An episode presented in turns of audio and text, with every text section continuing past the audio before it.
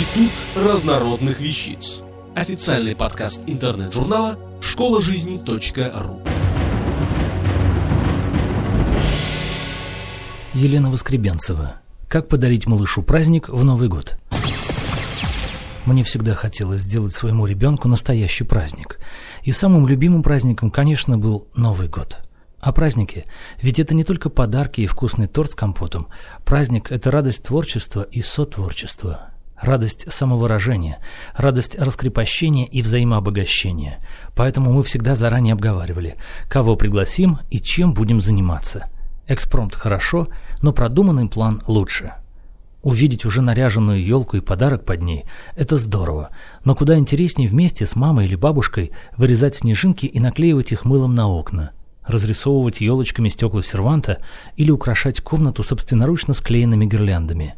Ведь так интересно наблюдать, как собственными стараниями детская комната превращается в сказочный заснеженный лес. Предновогодний календарь. Мой сын начинал ждать Новый год почти за месяц до праздника и каждый раз спрашивал «Скоро Новый год?». Вот тогда мы и придумали этот предновогодний календарь.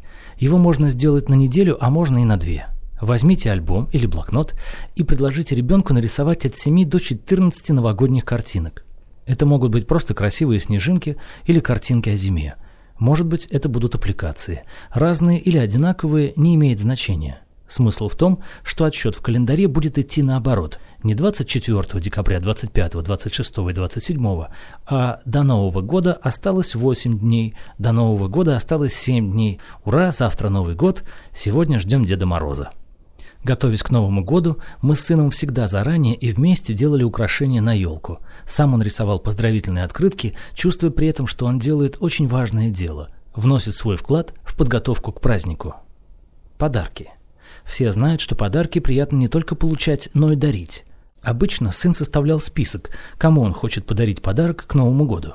В этом списке оказывались не только друзья бабушки и дедушки, но и тетя из киоска, которая конфеты продает, и та бабушка, которая с собачкой во дворе гуляет. Конечно, для такого количества одариваемых я не мог накупить подарков, поэтому дарились картинки, игрушки из киндер-сюрпризов. Главное было сделать красивую упаковку и дарственную надпись. Пока сын не умел писать, конечно, подарки подписывал я, но всегда спрашивал, что он хочет пожелать тому или иному человеку, и мы вдвоем рассуждали, что кому на его взгляд нужно. Девочке из соседнего подъезда он желал найти хорошего друга, а тете из киоска, чтобы у нее не было противных покупателей. А вот подарок ребенку – это вообще произведение искусства. Я всегда старался не только подарить то, о чем он мечтает, но и подарить так, чтобы это запомнилось надолго. В Новый год, когда сыну было 4 года, он ждал от Деда Мороза трансформер. Днем мы с ним пошли гулять, а жена развесила на балконе гирлянды огоньки, несколько шариков и на бельевой веревке в красивой упаковке коробку с трансформером, а также несколько других подарков для его приятелей, конфеты и апельсины, завернутые в фольгу. Ничего, конечно, нового и оригинального, но ребенок в 4 года еще не в курсе, что все это старо как мир. Застолье. В полдень к нему пришли его друзья. Девочка Оля пяти лет и четырехлетний мальчик Дима. Мы с сыном заранее обсудили вопрос об угощении. Он сообщил мне, что кушать долго скучно, и мы ограничились соком, пирожными, бананами и яблоками. Все это поставили на низенький столик, а стаканы и тарелки решили поставить пластмассовые, чтобы не переживать, что что-нибудь может разбиться. Игры. Поздравив друг друга с наступающим Новым годом, выпив соку и отведав пирожных – мы решили поиграть в зимние игры. В интернете, в журналах, газетах можно найти массу разных игр, но я все равно расскажу о тех, в которые тогда играли ребята. Попади снежком в корзинку.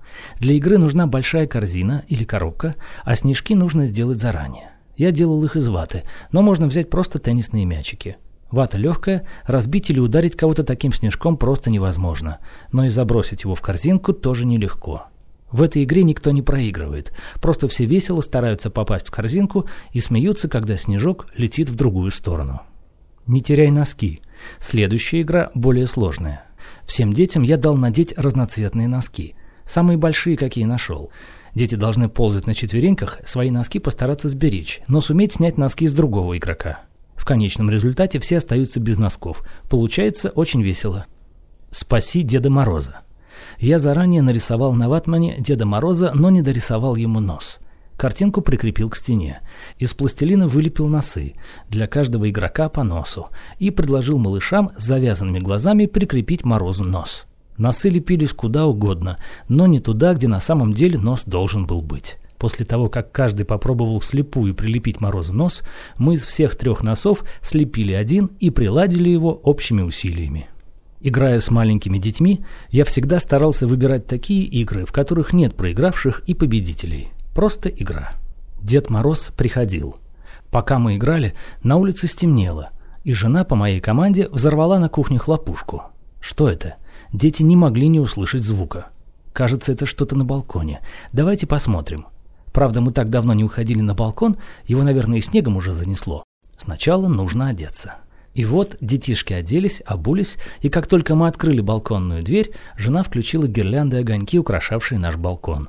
Шарики, огоньки, развешанные конфеты и игрушки произвели на малышей неизгладимое впечатление. А когда мы все вместе срезали с веревки коробки с подарками, мне самому показалось, что Дед Мороз существует на самом деле. Столько восторга было в глазах малышей. Детская, да и взрослая память долго хранит светлые, радостные, яркие впечатления, которыми богат праздник. Наши гости еще долго рисовали Новый год у Вити и играли в «Не теряй носки». Небольшой праздник для ребят устроить совсем нетрудно, зато впечатления раннего детства часто остаются в памяти на всю жизнь. Их яркость и богатство могут согреть и украсить душу человека на долгие годы. Сейчас моему сыну 15, и меня очень радует, что они с друзьями, готовясь к праздникам, не только покупают продукты и подарки, но и ищут в интернете новые игры и приколы. Если кто-то захочет взять на себя ответственность и пригласить к себе на праздник детишек, то воспользуйтесь несколькими моими советами. Не готовьте много угощений. Лучше ограничьтесь фруктами и соками, тортом или пирожными, и обязательно узнайте у родителей, нет ли у ваших гостей аллергии на какие-нибудь продукты. Не используйте бьющуюся посуду. Даже если вам не жаль разбившейся тарелки или чашки, дети могут пораниться или испугаться. Не приглашайте больше четырех детей. Вам просто тяжело будет уделить всем внимание, и праздник превратится в утомительное времяпровождение и для вас, и для ваших маленьких гостей. Дети не станут баловаться, если вы заранее продумаете, чем вы с ними займетесь. Найдите интересные игры, конкурсы, соответствующие возрасту приглашенных детей. Заранее договоритесь с родителями, в котором часу они должны прийти за детьми, и к этому времени постепенно завершите праздник. Хорошим окончанием праздника обычно бывают подарки. Тогда дети бегут их показывать родителям, они капризничают, выпрашивая разрешение поиграть еще пять минут. Подарки лучше дарить или те, которые дети на самом деле хотят, или всем одинаковые. Веселых праздников! Автор статьи «Как подарить малышу праздник в Новый год» Елена Воскребенцева. Текст читал Дмитрий Креминский. Институт разнородных вещиц. Официальный подкаст интернет-журнала школа